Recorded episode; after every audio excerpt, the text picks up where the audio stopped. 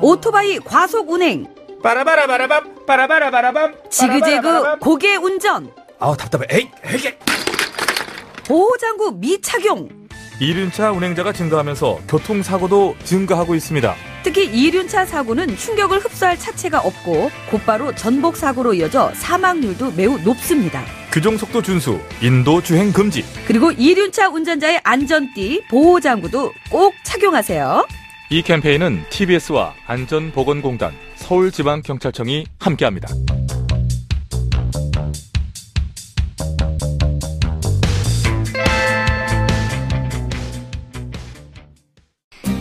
TBS TV 정봉주의 품격 시대. 귀로만 듣지 마시고 눈으로도 보세요. 시민의 방송 TBS TV는 IPTV, 케이블 TV를 통해서 시청할 수 있습니다. KT 올레 TV 214번, SK BTV 272번, LG U 플러스 TV 176번을 통해 시청할 수 있고 케이블 TV의 채널은 TBS 홈페이지를 통해 확인할 수 있습니다. 구글 플레이 스토어, 앱 스토어에서 TBS 앱을 검색 다운로드 받으면 24시간 어디서나 TBS TV를 시청할 수 있고요. 유튜브, 네이버 TV, 다음 TV 팟을 통해서도 시청 가능합니다. 정봉주의 품격 시대. 이젠 눈으로도 보세요.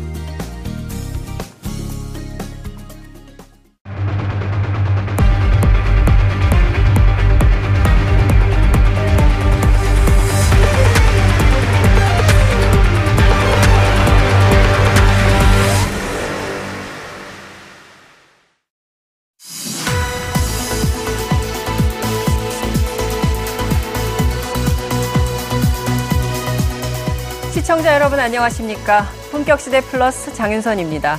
법무부 법무검찰개혁위원회가 고위공직자 범죄 수사처 설치안을 발표하면서 기존 검찰 중심의 수사 체계는 그야말로 큰 변화를 맞게 됐습니다. 공수처 설치는 무소불위의 권력, 검찰을 개혁해야 한다는 여론에 힘입어서 그동안 꾸준히 제기가 됐었지만 번번이 무산돼 왔습니다. 지난 20여 년간의 정치권의 뜨거운 감자였던 공수처 설치가 과연 이번 20대 국회에서는 탄력을 받을 수 있을지 관심이 쏠리는 상황인데요. 공수처 건관과 핵심 쟁점들을 오늘 집중 토론해 보도록 하겠습니다. 어느 날 갑자기 TV 브라운관과 영화 등 언론에서 사라진 사람들이 있습니다. 이른바 좌파로 낙인이 찍혀서 불이익을 당한 블랙리스트 의혹이 사실로 드러나고 있습니다. 그리고 그 뒤엔 어김없이 이명박 정부의 국정원이 있는 것으로 확인이 되고 있는데요.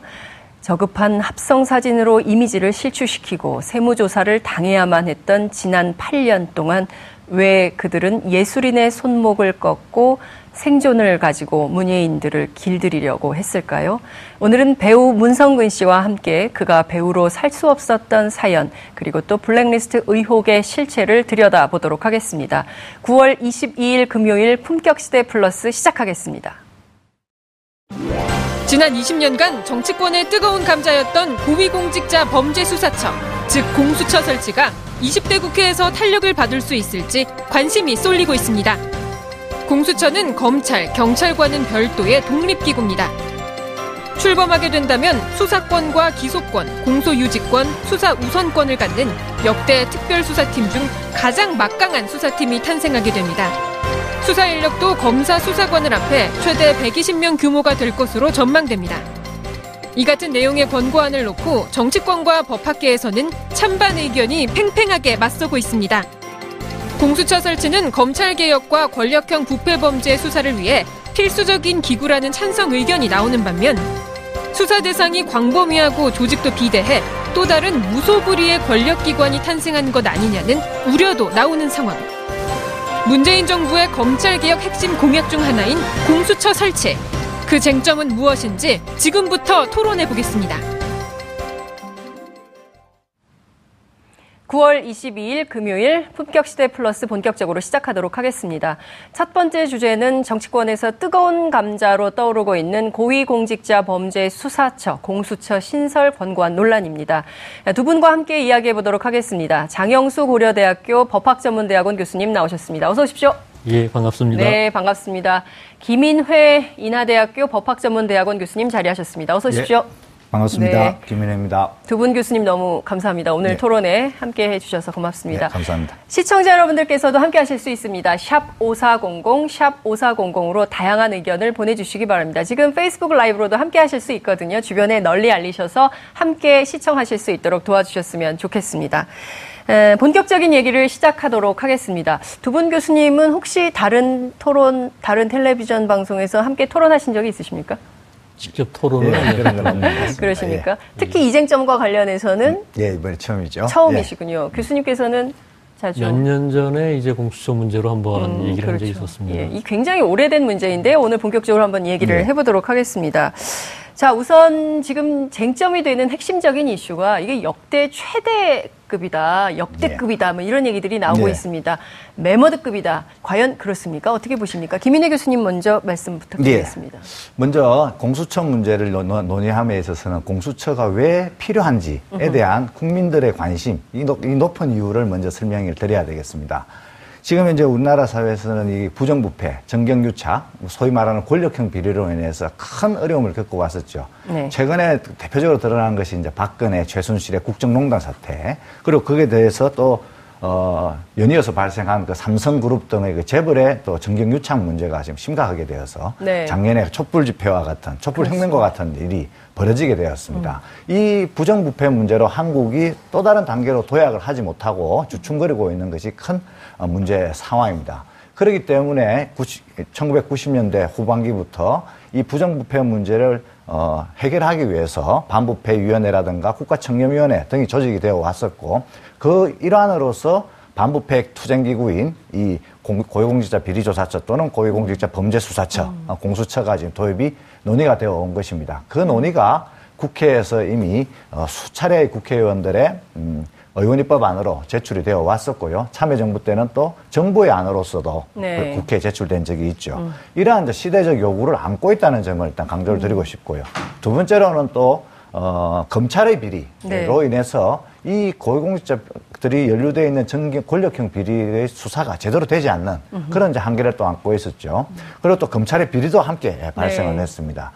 작년에 저희들이 기억이 생생하게 함- 생생합니다만은 현직 검사장인 진경준 검사장의 음, 그 맞아요, 부패 맞아요. 문제, 그리고 홍만표 어, 전직 검사장의 부패 문제 등 검찰의 비리가 끊임없이 발생하고 있음에도 불구하고 이에 대한 수사가 제대로 진행이 음. 되지 못하고 있는 검찰의 조직 이기주의, 자기 식구 봐주기가 횡행한 것이죠. 이 문제를 이제 총체적으로 해결하기 위해서 에, 이제 이제 공수처라는 이, 어, 전문 아, 특별 아, 상설 기관이 이제 어, 제안이 된 것입니다. 네. 이 와중에서 또 우리가 하나 더 고려해야 될 점은 저희들이 이러한 이 대규모 권력형 비리 어, 문제를 해결하기 위해서 두 가지 방법으로 대, 대응을 해왔는데요. 네. 역사적으로 보면은 하나는 대검 중수부라는 것을 동원해서 이 문제를 해결해 완려고 했고 대검 중수부로서 도저히 이 문제가 해결되지 않자 네. 국회에서 특별검사 시스템을 도입해서 특별검사 그 법률안을 가지고 특별검사로 문제를 해결해 온 것이죠. 네. 그리고 특별검사가 이미 우리나라에서는 일종의 하나의 이제 문화 또 제도로서 이미 정착이 되어 있는 상태입니다. 그렇기 때문에 이제는 이제 대검 중수부를 넘어서서 특검을 넘어서서 이제 이게 매번 사건 때마다 법안이 아닌 이게 상설된 전문 특별기구로서 이러한 이제 뭐 고위공직자가 연루되어 있는 범죄를 이제 수사할 필요가 있다. 그리고 검찰 개혁을 하기 위한 도구로서 또 역할을 할 필요가 있다. 이런 말씀드릴 수가 있습니다. 지금 이제 말씀하시는 것 중에 이제 큰 부분이 방금 또 지적하신 부분이 네. 너무 대규모가 아니냐 또는 뭐 너무 어, 메머드급이 아니냐 이렇게 얘기를 하는데 특검의 경우에 단일 사건이었습니다만은 박영수 특검 같은 경우에는 20명의 검사들이 네. 있었습니다. 단일 사건이었죠. 그런데 지금 이제 나오고 있는 바와 같이 이 법안에서는 대통령, 국회의원, 뭐 군장성, 검사까지 다 포함하고 있기 때문에 실제로는 그 정도의 수사를 하려면은 이 정도를 규모를 크다 이렇게 얘기하기는 사실상 어렵다 네. 이렇게 볼 수 있겠습니다. 예. 그렇군요. 자, 이 공수처의 역사적 당위성, 그리고 이것이 왜 필요한가에 대한 설명을 꼼꼼하게 해주셨는데요. 장 교수님, 그 김인혜 교수님께서 이 공수처는 반부패 투쟁기구다 이런 말씀을 주셨거든요. 동의하십니까? 글쎄 투쟁이라는 표현이 조금 과하지 않나 싶긴 하지만 네. 일단 그런 목적을 가지고서 검찰 개혁의 일환으로서 이 제도가 20년 전부터 얘기가 됐었고 네. 또그 20년의 역사를 돌이켜 보면은 실제 이런 기구를 두는 것이 가장 합리적인 방안이냐 아니면은 다른 대안으로서 사실 그동안에 특검도 있었지만 뭐 검찰총장에 대해 가지고서 임기제를 도입한다든지 음. 네. 인사청문제도를 도입한다든지 이걸 통해서 결국 문제의 핵심은 검찰의 수사 능력이 떨어진다가 아니라 음. 검찰의 정치적 중립성이 훼손이 되고 그러다 보니까 정작 해야 할 일을 제대로 못하는 네. 방금 전에 일을 드- 드셨던 이제 이 최순실 사태 같은 경우에서도 초기 검찰이 그런 식으로 해가지고 늦장 수사다, 봐주기 수사다 해가지고 굉장히 말이 많았지 않습니까? 네. 결국 그런 부분에 있어가지고 검찰이 제 기능을 할 수 있도록 하는 방안이 뭐가 있느냐? 네. 그리고 기존의 어떤 여러 가지 검찰 개혁을 위한 수단들이 효과가 없다면 그렇다면 최후 수단으로서 이 공수처 같은 것이라도 해봐야 되지 않느냐? 저는 뭐 그걸 비유를 하자면은 네. 이제 약물 치유가 우선인데 약물 치유가 듣지 않는다면 그때는 이제 수술이라도 해야 되지 않느냐 이런 의미에 있어서 이 음. 네. 제도 자체에 반대하지는 않는데 다만 이 제도를 갖다가 어떤 식으로 설계하느냐의 문제는 아하. 짚고 넘어가야 될 것 같습니다. 네. 다시 말하자면은 기본적인 방향 설정에 있어가지고 네. 이 검찰이라고 하는 거대한 조직이 있고 네. 이 검찰 조직을 뭐 대신할 만한 내지는 이제 검찰 조직과 진짜 양쪽으로도 경쟁할 만한 그런 또 하나의 조직을 둔다는 건 현실적으로 무리거든요. 그런데 지금 현재 이쪽이 공수처 옥상옥 될 수 있다는. 옥상옥도 옥상옥일 뿐만 네. 아니라 뭐 국민의 부담도 커질 것이고 음. 그리고 그런 권력기관이 두 개, 세 개 된다는 것이 네. 정치적으로도 바람직하지는 않은 것이고요. 음. 예. 그 그랬었을 때 오히려 저는 개인적으로는 이렇게 권한을 크게 주는 것보다는 네.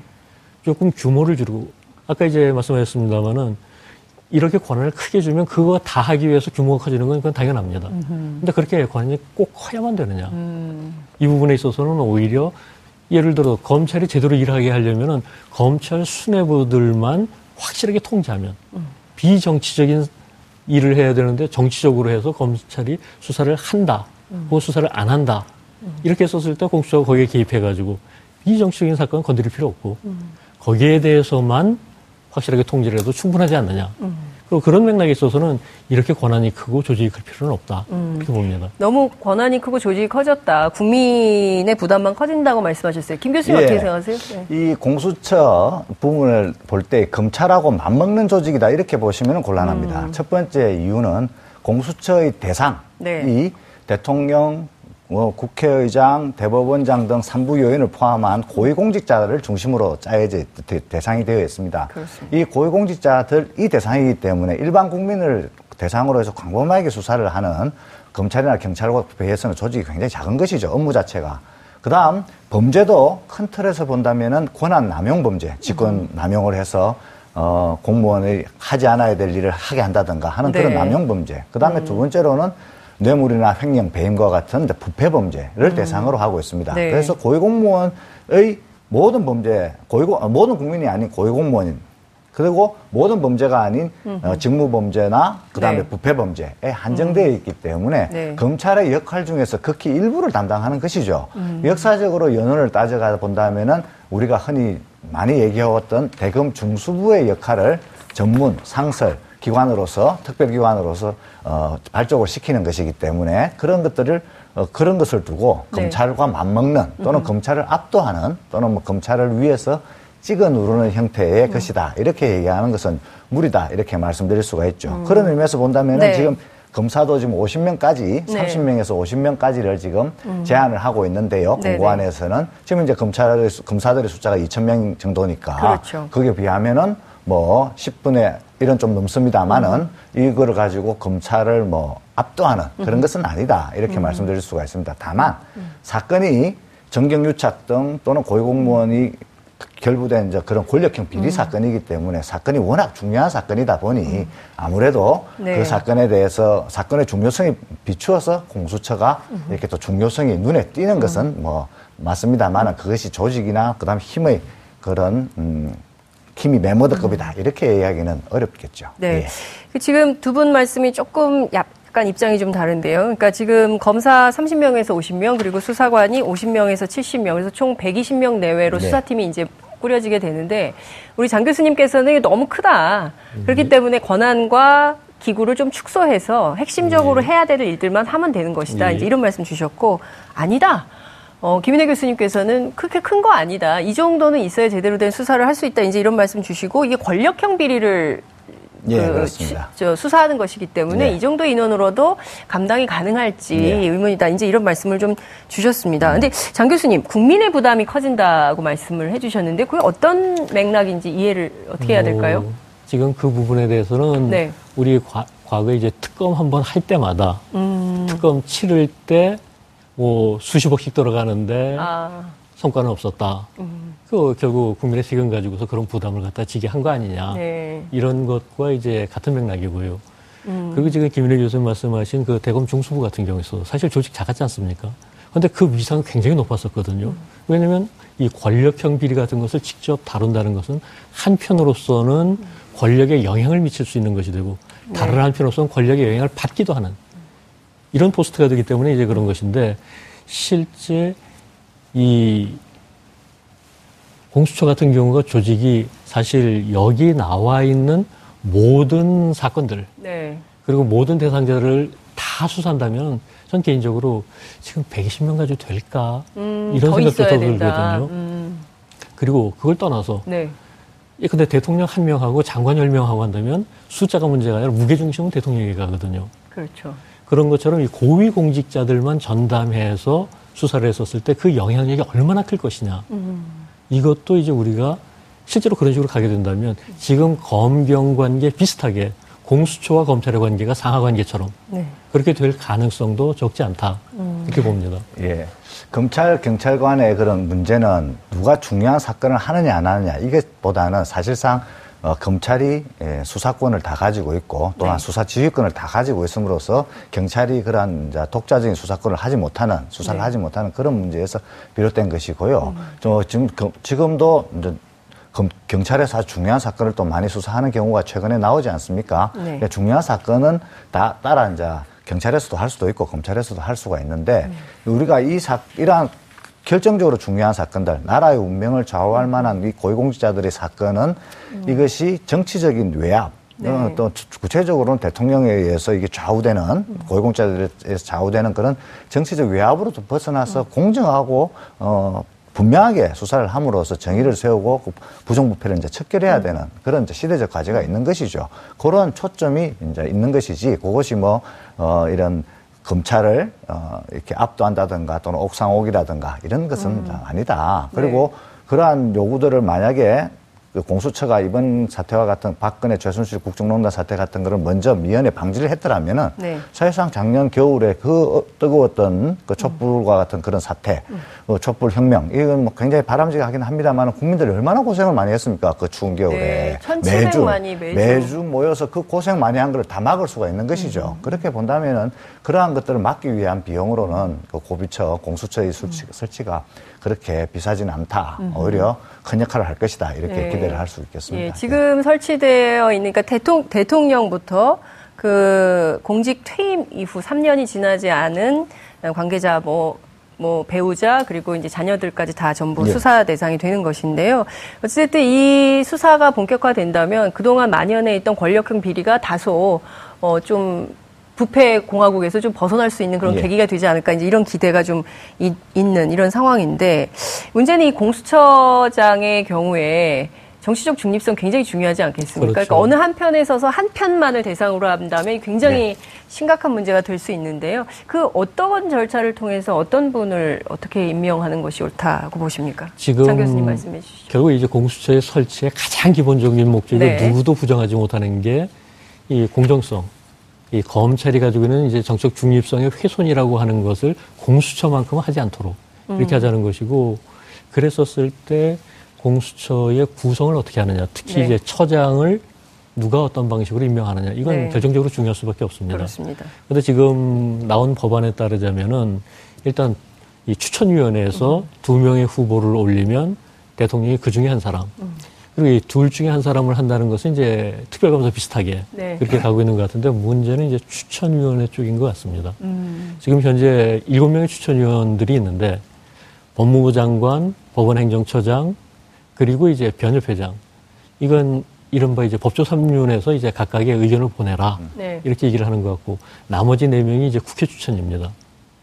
근데 외견상으로 보면은 이게 뭐 별 문제가 없을 거고 특히 국회 추천이라고 하는 건 여당과 야당이 나누어지기 때문에 어느 한쪽으로 쏠리지 않을 것 같은데 문제는 여당 몫의 두 사람하고 여당 야당 이제 반반씩 간다고 보고 네. 여당 몫의 두 사람하고 법무부 장관은 정부 여당 편이다. 음. 이렇게 셋을 전제해 놓고 나서 보면은 나머지 한 사람만 더 있으면은 그건 뭐 추천위원회 내부의 인- 어떤 결정이라고 하는 것이 정부 여당의 목소리 내지는 대통령의 목소리에 따라서 좌지우지될 수도 있다는 그런 점은 조금 우려스럽다. 네. 이런 우려에 대해서. 그런 그 우려, 특히 그 정치적 중립이 중요하고 공정성이 중요하다는 것은 전적으로 동감을 합니다. 그 사실은 이 공수처의 에, 성공 여부를 좌우할 핵심 요소는 역시 정치적 중립성이 있겠죠. 근데 이 공관을 보면은 이중삼중사중의 장치를 만들어서 이 어, 정치적 중립성을 확보하려고 하고 있습니다. 첫 번째 장치는 방금 장영수 교수님께서 말씀하신 바와 같이 국회에서 구성되는 인사추천, 추천위원회에서 이걸 일단 추천을 하는 것이죠. 그 추천 과정에서도 이미 이제 여야의 균형이 어느 정도 맞춰져 있기 때문에 인사 검증이 어느 정도 됩니다. 두 번째 단계는 국회에서 대통령이 한 분을 지명하시면은 국회에서도 인사청문회를 또 하거든요. 인사청문회. 예. 그러니까 이 처장의 임명 과정에서 이미 두 번의 인사검증이 추천위원회에서 한 번, 그 다음에 네. 국회에서 인사청문 네. 과정 한 번, 이렇게 두 번의 아주 뜨거운 인자 인사검증이 이제 될 것이고, 그 와중에서 또 당연히 정치적 중립이 중요한 이제 계기가 되겠죠. 그 다음에 내용이 될 것입니다. 두 번째로 이제 그 두 번째 이제 장치가 뭐냐면은 이, 어, 처장의 임기, 네. 처장의 임기를 3년 단임으로 어, 해놓은 것입니다. 3년 단임으로 해놓았기 때문에 이제 다음에 계속해서 이제 이 공수처장을 하기 위해서 대통령에게 잘 보인다든가 또는 집권 세력에 잘 보인다든가 또는 뭐 어느 한편에 잘 보인다든가 하는 위험이 사실상 굉장히 줄어드는 것이죠. 완전히 없어진다 이렇게 얘기는 어려운 것이지만 굉장히 이제 줄어든다 이렇게 얘기할 수 있고요. 또 하나의 좀 그게 더 그것도 좀 모자라서 하나 더 장치를 마련하는 게 임기 후에도 임기 마치고 나서 대통령 비서실이라든가 뭐 네. 검사직으로 돌아간다든가 하는 것들을 또 다 봉쇄를 해놨어요. 뭐 3, 삼년 2년 이런 식으로. 네. 그렇기 때문에 이제는 자 뭐 다시 하다가 대통령 밑으로 뭐 대통령 비서실로 간다든가 검사로 돌아간다든가 하는 것들이 봉쇄되어 있는 것이죠. 그러니까 오로지 정치적 중립만을 가도록 어, 지금 제도가 설계되어 있습니다. 그, 거기다 마지막 하나만 더 보태자면은 공수처장이 공수처의 전체 인사를 다 장악해서 공수처를 자기의 입맛대로 끌고 가지 못하도록 또 조, 조직, 조직 을 하나 만들어 놨습니다. 공수처 내부에 인사위원회를 두어 가지고 네. 공수처 검사들의 임- 임명에 관해서는 공수처장이 그 고- 인사위원회에 그 인사위원회와 함께 네. 인사위원회 추천을 받아서 인사를 하도록 만들어 놨습니다. 그렇기 때문에 공수처장이 비록 조금 정치적 편향성이 만약에 있다 하더라도 그런 과정을 거쳐서 뽑았는데도 불구하고 약간의 편향성이 있다 하더라도 또 이게 인사추천위원회로 이것을 이제 또 제어를 할 수 있도록 만들어 놨기 때문에 사실상 뭐 2중, 3중, 4중, 5중의 자, 5중 정도의 그 자물쇠를 채워 놓은 그런 이제 아주 뭐 극단적인 형태의 에, 공고안이다 이렇게 보여집니다. 정치적 중립을 얼마나 중요시하고 있는지를 이렇게 알 수 있는 대목이기도 하죠. 예. 김 교수님께서는 2중, 3중, 4중, 5중에 이게 저 정치적 중립 보장 예. 장치가 좀 마련이 돼 있다. 이 정도면 괜찮은 거 아니에요? 이제 그 자물쇠가 여러 개 있는 건 맞는데 예. 얼마나 탄탄한 자물쇠냐. 아. 이걸 이제 또 따져야 되는 게 예를 들어서 국회 안 탄탄한 자물쇠다. 예, 지금 예컨대 국회 인사청문회부터 네. 이제 얘기를 하자면 이번에 이제 김인수 헌재 소장 후보자는 야당에서 반대해서 탈락을 시켰습니다. 그러고 나가지고선 김명수 대법원장 후보자는 통과를 시켰거든요. 사실 두 분 다 야당에서는 이제 정책 중립 관련해가지고 문제를 삼았어요. 근데 두 분 다 탈락시키기엔 또 정책 부담이 있다라고 해가지고서 한 분은 탈락시키고 한 분은 통과시키는 이런 결과로 나오고 있는데 이런 식으로 된다면 그때그때 이제 정치적인 풍향에 따라 가지고 뭐 국회 내에 있어서 인사청문 과정이 어떻게 될지 이것도 그것만으로도 충분하다라고 보기에는 어렵다. 이거고요. 그리고 두 번째 이제 임기와 관련해서는 이제 3년 단임인데 사실 이 부분에 대해서는 이제 학계에서 많이 얘기가 있는 것이 대통령의 임기 내지는 국회 임기보다 길어야지 임기 내에 평가가 나오고 그 후속 조치까지 가능하게 하는 것이 과연 독자적인 운신의 폭에 있어서 바람직하냐. 3년이라고 하는 것은 그런 의미에서 너무 짧다. 단임인 건 좋은데 차라리 5년이나 6년 정도로 늘렸어야 되지 않느냐. 이런 얘기들이 나오고 있고요. 그리고 퇴임 후에 있어서의 어떤 뭐 검사직이나 청와대 문제 같은 것도 특히 이제 청와대 비서실 가는 것은 제한 기간을 1년으로 했거든요. 사실 1년이라고는 너무 짧습니다. 1년 쉬었다가 청와대로 갈 수 있다.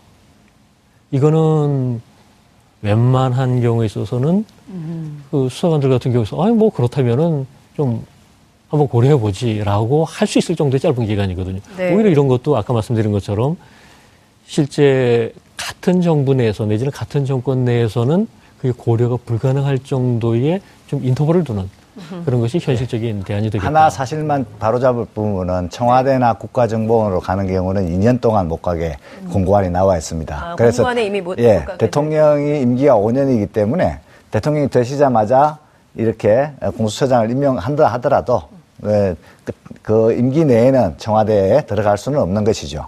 그리고 3년 임기가 짧다, 좀 길, 길면 좋겠다. 이 임기에 대해서는 양, 찬반 양론이 있을 수 있는데요. 이게 길게 되면은 이거, 이 자체가 또 권력 기관화 되어서 무소불위의 권력을 또 더 많이 행사할 가능성이 있기 때문에 단기적으로 이렇게 이제 임기를 어, 해놓은 것이 그 해놓은 것으로 일단 보여집니다. 그리고 뭐 정치적 중립에 관해서는 뭐 말씀하신 대로 여러 가지 그 우리나라 제도가 어 약간 약간씩 미흡한 부분이 있죠. 미흡한 부분이 있습니다. 인사청문회에서도 지금 뭐 이번에 드러났듯이 인사청문회 제도는 제도 자체는 좋은 제도이나 그걸 운영하는 과정에서 여야의 정치적 수준이라든가 또 국회의 생산성 생산성 수준이나 이런 걸 비춰 보아서 여러 가지 문제가 나오고는 있는데 그렇다고 해서 이것 이외에 다른 제도를 좀 상상하기가 좀 어렵습니다. 네. 이게 추천위원회 그 다음에 청문회 그 다음에 임기 임기제 그 다음에 단임 어, 그 다음에 이제 끝나고 나서 공직 진출 제한, 이것 외에 다른 방안을 우리가 한 번도 시도해 본 적이 없기 때문에 이 틀을 좀 벗어나기는 좀 어렵고 이 제도를 좀 바탕으로 해서 서로가 시너지 효과를 낼 수 있도록 정치권에서도 좀 협력을 하고 그 다음에 이제 공수처 여기서도 협력을 하는 그런 이제 방식으로 진행이 되어야 될 것이다. 이렇게 보여집니다. 예. 그러니까 이제 많은 국민들께서 어, 여론조사를 해봤더니 10명 가운데 7명이 공수처 설치에 대해서는 이제 찬성하는 것으로 이렇게 조사가 되었는데 아무래도 이제 그동안 비대화 되어 있던 검찰 권력에 대한 견제가 좀 필요한 거 아니냐 이제 이런 어, 우려가 국민들께 있기 때문에 그런 거 아닌가 싶은데요. 그 중요한 것은 그 수사 경쟁 그러니까 이를테면 검찰과 어, 공수처 그리고 또 경찰과 검찰이 서로 어, 그동안 이제 그 검찰이 가지고 있었던 기소 독점 그다음에 이제 수사권 문제를 좀 이렇게 경쟁 체제로 좀 바꾸는 것이다라는 게 이제 한인섭 위원장의 주장이기도 한데요. 그 점에 대해서는 좀 어떻게 보세요? 저는 그 부분은 굉장히 위험하다고 생각을 아, 합니다. 굉장히 위험하다. 예. 네. 지금 현재 검경의 수사권 문제 같은 경우도 이제 여러 가지 조정의 필요성을 얘기를 하고 있고요. 네. 그리고 지금 공수처의 모델로 얘기됐던 뭐 홍콩의 염정공소라든지 그런 경우에 있어서도 그런 식으로 어떤 실적주의로 나가다가 여러 가지 문제를 야기했었던 그런 사례 같은 것들도 알려져 있고요. 지금 여기에 있어서는 핵심은 검찰의 어떤 문제점들, 정치적 중립을 제대로 지키지 못한 문제점을 통제하고 바로잡고 보완하는 쪽이지 이게 마치 제1검찰, 제2검찰, 제3검찰 니들끼리 경쟁해가지고 누가 이제 실적 잘 내는지 보자. 이런 식으로 했었을 때는 오히려 부작용이나 역효과가 훨씬 더 클 거라고 생각을 합니다. 그 그런 의미에 있어 가지고서 저는 기본적인 방향 설정 자체가 공수처는 검찰을 대체하는 게 아니라 검찰의 문제점을 보완하고 교정하는 그런 역할을 하는 쪽에다 초점을 맞춰야 된다라고 생각을 합니다. 이장 교수님 편- 예, 그 수사기관의 경쟁 이렇게 표현을 하면 조금 이상하죠. 사실은 수사기관이 경쟁한다는 것은 이게 수사를 많이 한다는 것이고 수사를 많이 하면 은 기본적으로 국민들의 인권이 좀 침해되는 그런 자 부작용이 항상 있기 마련입니다.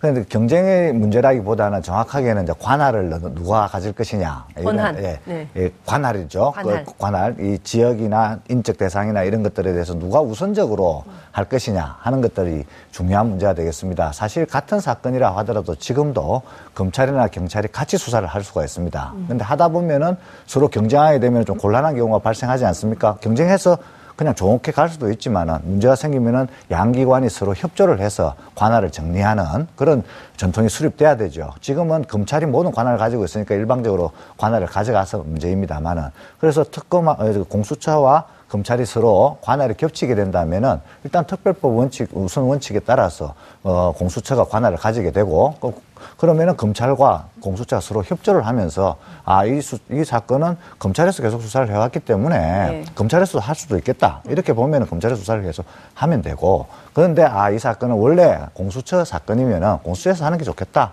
이렇게 하면은 관할을 이제 이송을 해서 이게 또 어, 공수처에서 수사를 하는 것이 네. 바람직하겠습니다. 그래서 이러한 것들은 이제 모든 제도를 설계할 때 항상 관할의 충돌 문제는 발생하기 마련인데 그 관할은 법률상으로 잘 조정을 할 수 있을 뿐만 아니라 만약에 이- 그 법률에서 또 예상하지 못하는 그 관할의 문제가 생긴다면은 양기관이 관할 협의체를 만든다든가 아니면은 또 조정회의 같은 거를 열어서 그 해당 사건을 누가 수사하는 것이 더 효율적이고 바람직한 거를 결정해서 문제를 처리하면은 큰 문제는 없을 것으로 보여집니다.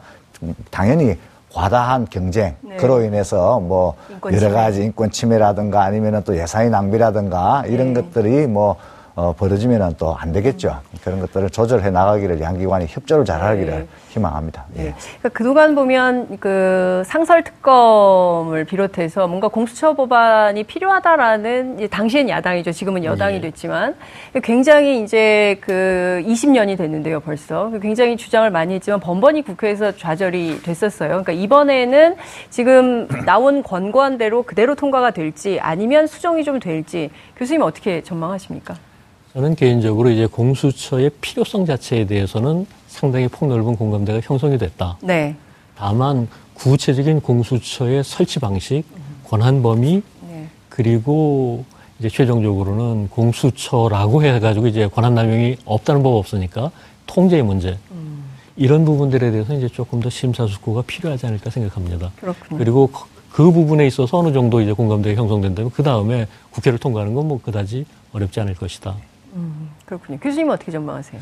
어, 이 이제 공수처 문제, 반부패 문제는 사실 이제 1990년대 중반, 그 네. 김현철, 어, 김영삼 대통령의 그, 어, 김현철의 이제 게이트로부터 시작이 돼서 계속해서 끊임없이 문제가 제기되어 왔던 것입니다. 한 20년 정도 네. 이끌어왔었고 참여정부에서는 2004년도 11월에 노무현 대통령께서 차- 그 공직부패수사처 법안을 만들어서 국회에 제출하기도 했었죠. 네. 그로부터 친다면 13년이 또 흘렀습니다. 그 와중에 많은 국회의원들께서 또 의원 입법으로 뭐 법안을 제출했다가 국회가 회기가 마감되면서 자동으로 자동적으로 또 폐기가 되었는데요. 한 법안이 한 20년 정도 계속해서 의원 입법안으로 지금 제한이 되고 있는 것은 상당히 좀 이례적인 형태입니다. 네. 그래서 이게 국회의원 내- 분들께서도 상당한 정도의 공감대는 일단은 있다 이렇게 보여집니다. 중요한 부분에 몇 개의 이제 권한 조정이나 이런 것들은 남아 있지만은 그리고 무엇보다도 국민들의 이제 7, 80% 정도가 이 고비처 어, 공수처를 도입을 해서 이 부패를 어, 추방하고 그 다음에 검찰 개혁을 하자는 의견이 높기 때문에 이에 대해서도 반응을 할 것 같습니다. 참고로 노무현 대통령께서는 어, 이 검찰 어, 이제 이 공수처 문제를 심각하게 생각하셔가지고 개혁 법안 중에서는 자- 사실상 1호 법안으로 개혁의 1호 법안으로 임기 말까지 추진을 하셨는데요. 그만큼 그, 그 당시에 우리가 부패 문제를 심각하게 생각을 하고 있었던 거죠. 그 이후에 이제 이제 이명박 박근혜 정부가 들면서 사실상 또 부패 문제가 전혀 해결되지 않고 또 오히려 더 이제 이제 더 심각해진 점에 비추어 본다면은 이번에야말로 꼭 어, 공수처 이 부분이 해결이 되어서 이 국회를 통과해서 이 부패 척결, 부패 추방 이 것이 어, 될 수 있도록 어, 시대적인 그런 될 수 있는 시대적인 계기가 아닌가 이렇게 생각이 듭니다. 네. 예. 사실 어, 모든 국민들이 그러니까 투명한 대한민국 그리고 이를테면 그 유전 무죄, 무전 유죄 이런 걸로 아파하는 국민이 없도록 네. 법원 검찰의 개혁을 요구하는 목소리들이 굉장히 많이 있는 것 같습니다. 어, 저희가 오늘 그 어, 법무부에서 추진하는 검찰, 그러니까 법무검찰 개혁위원회에서 내건 공수처 법안에 대해서 이제 얘기를 좀 해보고 있는데요. 끝으로 교수님, 그 장효순 교수님께서는 어쨌든 이 법이 반부패, 그러니까 투명한 대한민국을 만드는데 견인차 역할을 할 수 있다고 보시는지요? 간단하게 그 말씀만 듣고 마무리하도록 하겠습니다. 예.